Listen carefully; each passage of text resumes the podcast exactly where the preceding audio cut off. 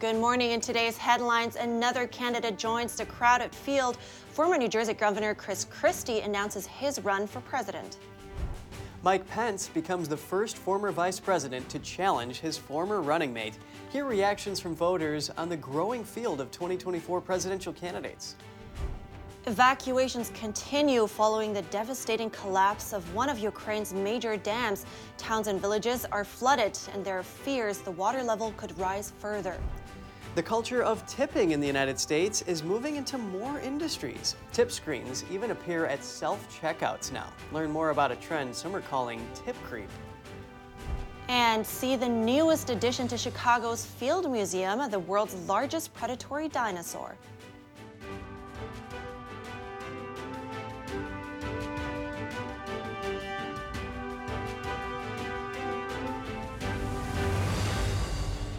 Good morning. Welcome to NTD. I'm Kevin Hogan.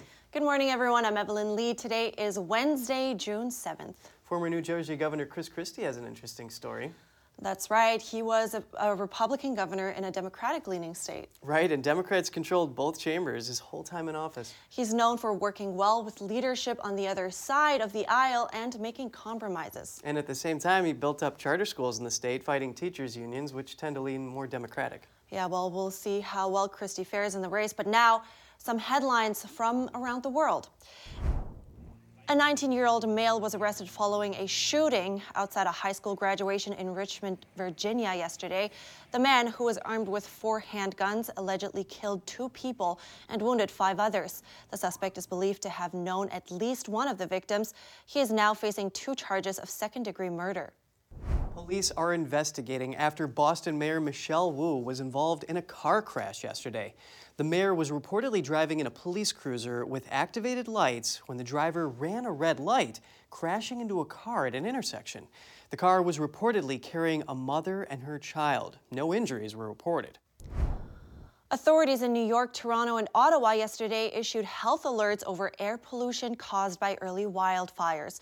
The worst air quality was recorded in Ottawa, indicating a very high risk. Smoke from the fires turned the city's sky a misty orange color. The province of Quebec is the area most impacted. Evacuations continue following the Kakhovka dam breach yesterday. Thousands of people fled after water flooded their homes in southern Ukraine.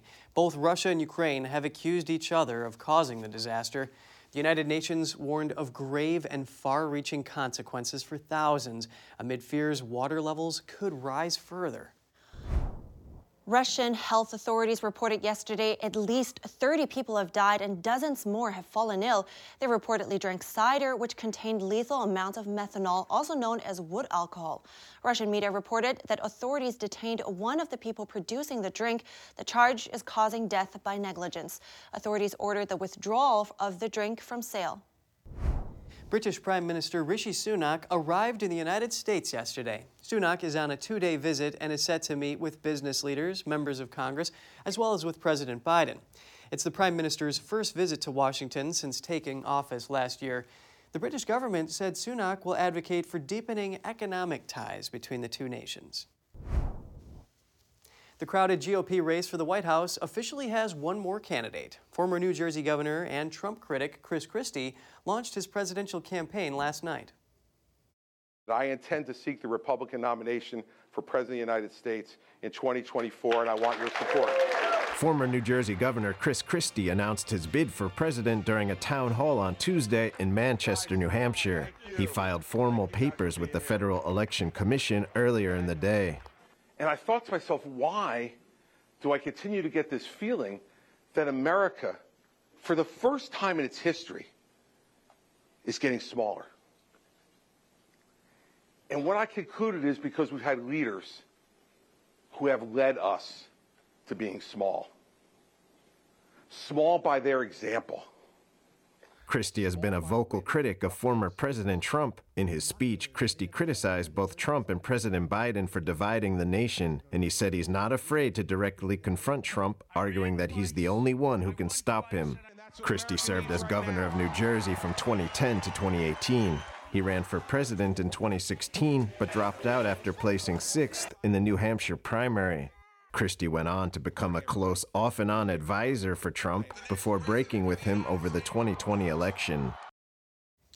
Former U.S. Vice President Mike Pence is formally launching his campaign for president today. That will be at a town hall event in the early voting state of Iowa. Pence filed paperwork for his presidential campaign in 2024 on Monday. NTD's Jeremy Sandberg has a look at what Iowa voters think about his chances in the GOP field. Former Vice President Mike Pence set up a historic challenge to his former boss when he declared his presidential campaign this week. He'll be the first VP ever to issue a direct challenge to their former running mate. The 2024 GOP candidate will speak to voters at a campaign stop in Ankeny near Des Moines, Iowa on Wednesday. If Pence would come out and say some level-headed things, he might stand a chance. Pence joins a growing field of Republican candidates, which includes former President Trump, Florida Governor Ron DeSantis, U.S. Senator Tim Scott, and former South Carolina Governor Nikki Haley, among others. I think Pence has a really, really great heart, and I think he's very intelligent, but the whole pool is probably one of the best pools I've seen for candidates ever. Some voters feel Pence distancing himself from Trump would be a good move if he wants to win. I think he needs to distance himself from quite a few of the Republican candidates if he wants to get votes from normal people. Pence has condemned the January 6th breach at the Capitol and says Trump was wrong to ask him to overturn the election. He called Trump's words reckless and an endangerment to his family and others at the Capitol. I think a lot of them think that he didn't do right for Trump, but we don't know what happens behind the scenes, right? There's politics is politics. Only 6 former U.S. vice presidents have been elected to the White House, including President Biden, who is running for a second term. Jeremy Sandberg, NTD News. We'll be live streaming Pence's Iowa campaign event today on our website. You can find it at ntd.com/live. It starts at 1 p.m. Eastern Time. With the GOP field continuing to grow, Republican voters have a wide range of candidates to choose from. Here's what voters in Manchester, New Hampshire had to say about some of the 2024 presidential candidates. It's exciting. There's a lot out there, a lot of Republicans. I think a lot of people are kind of discouraged with Trump being the front runner, and it's going to be exciting for the GOP this year, for sure. I'm on a fixed income and I work part-time, and I'm not making it very well. So I want somebody in there that's going to help the people, and never mind corporate America, that are just greedy people, as far as I'm concerned. And I kind of like Trump. Trump might have been a womanizer, but he got things done. That's the reason why I like Trump. That's who I'm voting for. When he was in before, although he caught hell the whole 4 years, and I don't even know why he stayed, the way people treated him, I lived a lot better. And I thought he did a lot for this country because he's not a politician. He's a patriot. Nikki Haley, I think, very, very strong candidate. I think it'd be cool to have a first woman president. I like Nikki a lot. I don't think Pence is going to have much of a chance. I just didn't really like what Donald Trump did last time, but, you know, maybe Donald Trump will be different this time, but, you know, who knows? We'll see where it goes. Coming up, Florida is pushing back at accusations of kidnapping and false imprisonment in the case of illegal immigrants flown to Sacramento. And Americans owe $1 trillion in credit card debt. Will it get more expensive to have that debt? We have the answers after the break.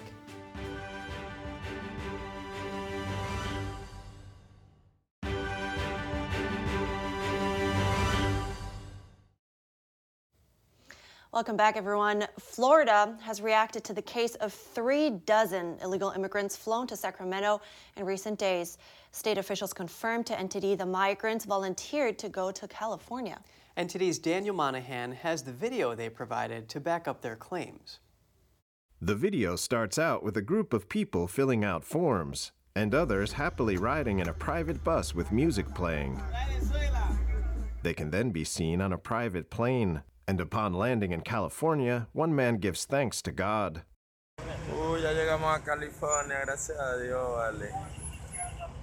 Agradeció con Dios. The illegal immigrants were asked by a policewoman about their treatment.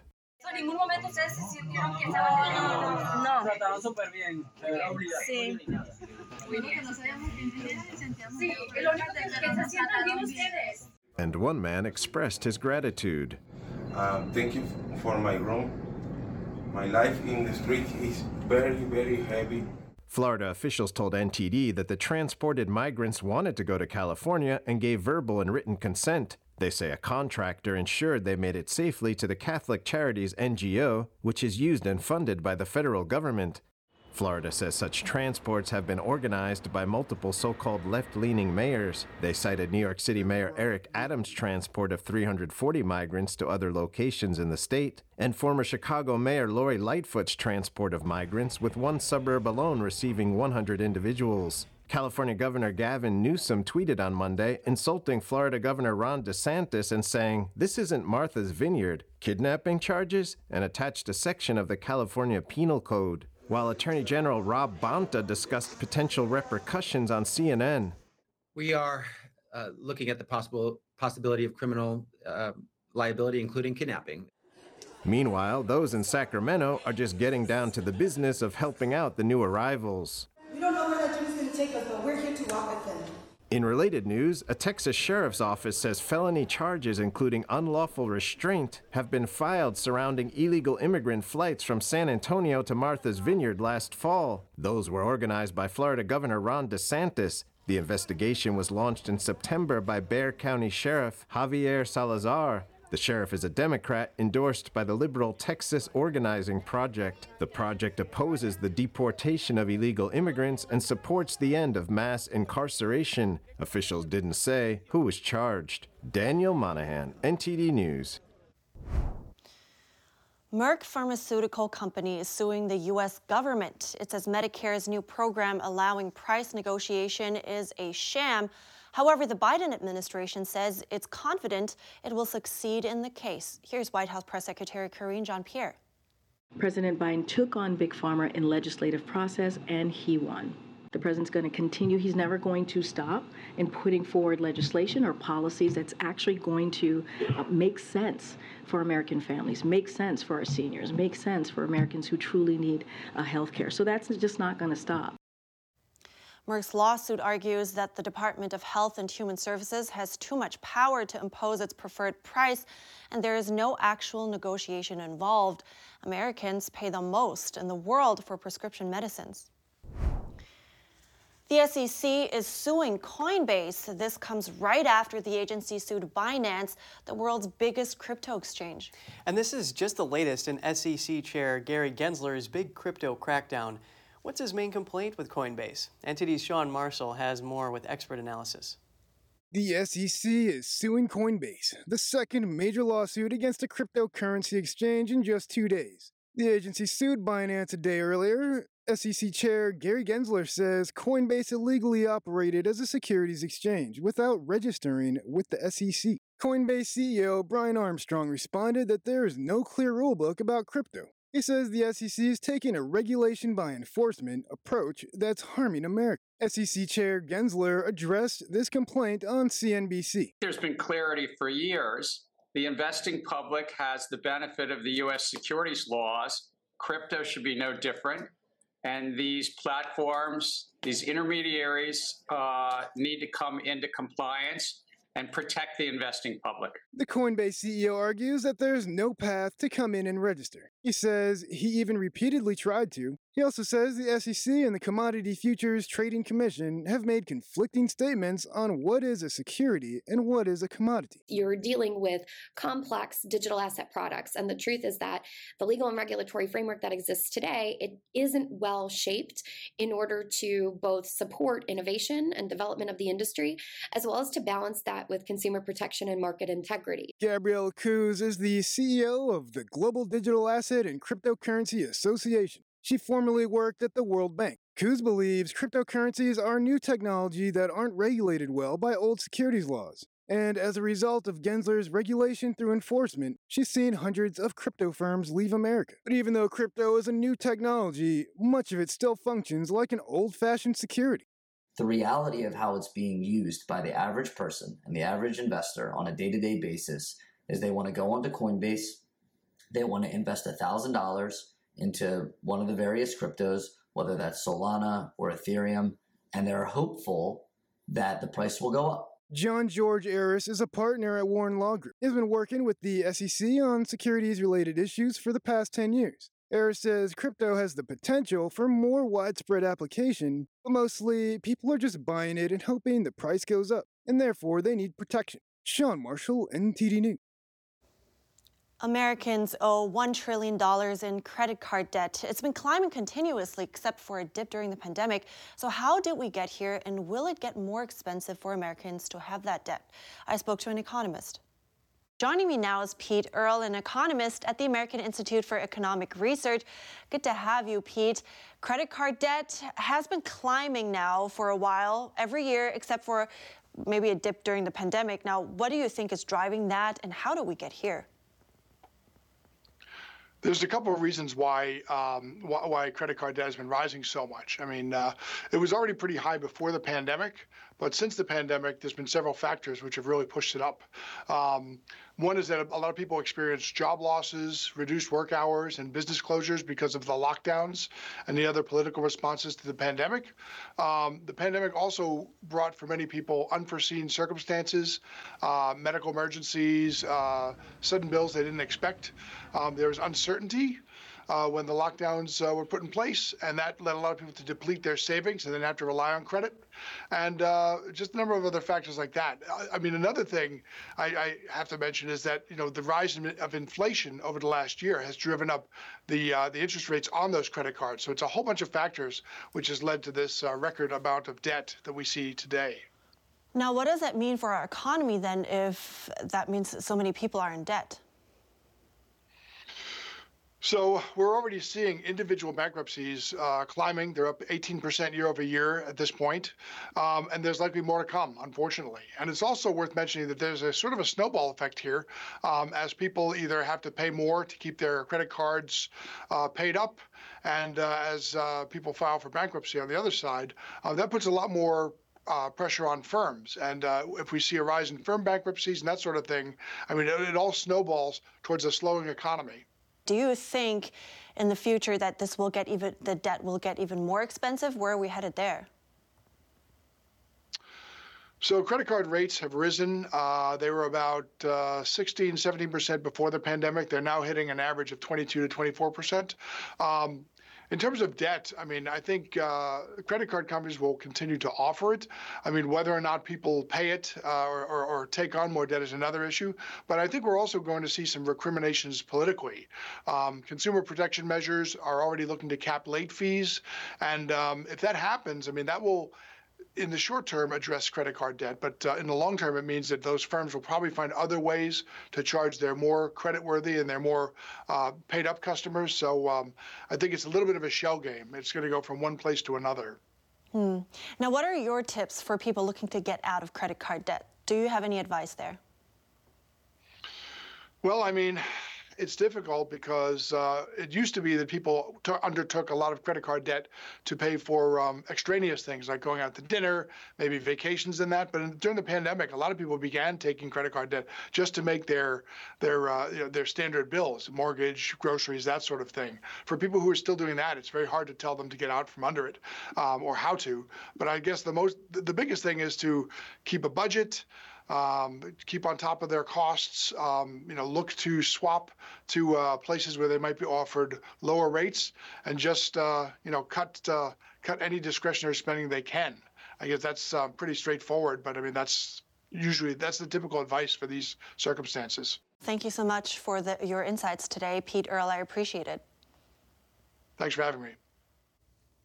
The culture of tipping in the United States is escalating rapidly. The days of standard gratuities for waiters, bellhops, or valets are long gone. Now American consumers are being asked to tip at self-checkout machines. NTD's Andrew Thomas reports on the trend that has left some consumers feeling guilty and others annoyed. Many Americans are now being asked to tip in unexpected situations, making it less obvious when and when not to leave a gratuity. Some call this trend tip creep.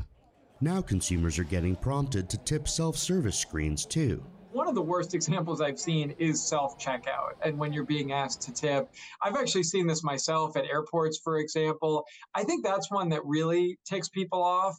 But I feel like there's been a lot of tip creep in other situations as well. Do you tip for a cup of coffee? What about a gratuity at the airport newsstand? Or does the trend come down to a simple business decision? I think there's also been a trend of businesses trying to push costs onto the consumer. So if they could get more customers tipping, they don't have to pay their staff as well. Or in some cases, maybe this is even offsetting some of their costs. Another concern, where are these tips going? Are they actually going to employees? Or are they getting pocketed by unscrupulous managers and executives? Tipping is supposed to go to the employee, but like that self-checkout example, who's that really going to? I mean, is that just feeding the business's bottom line? That's a concern that some people have.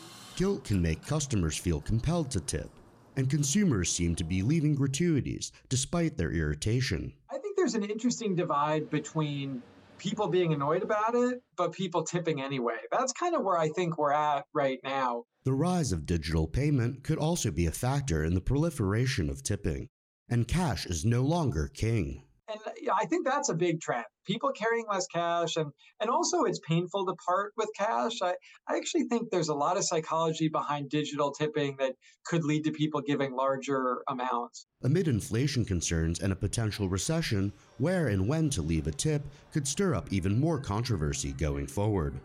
Andrew Thomas, NTD News.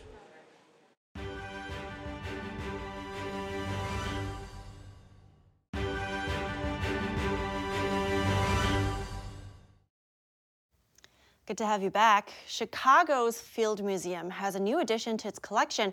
It's the world's largest predatory dinosaur, and it's just in time for the summer crowd. NTD's Angela Moy has this story.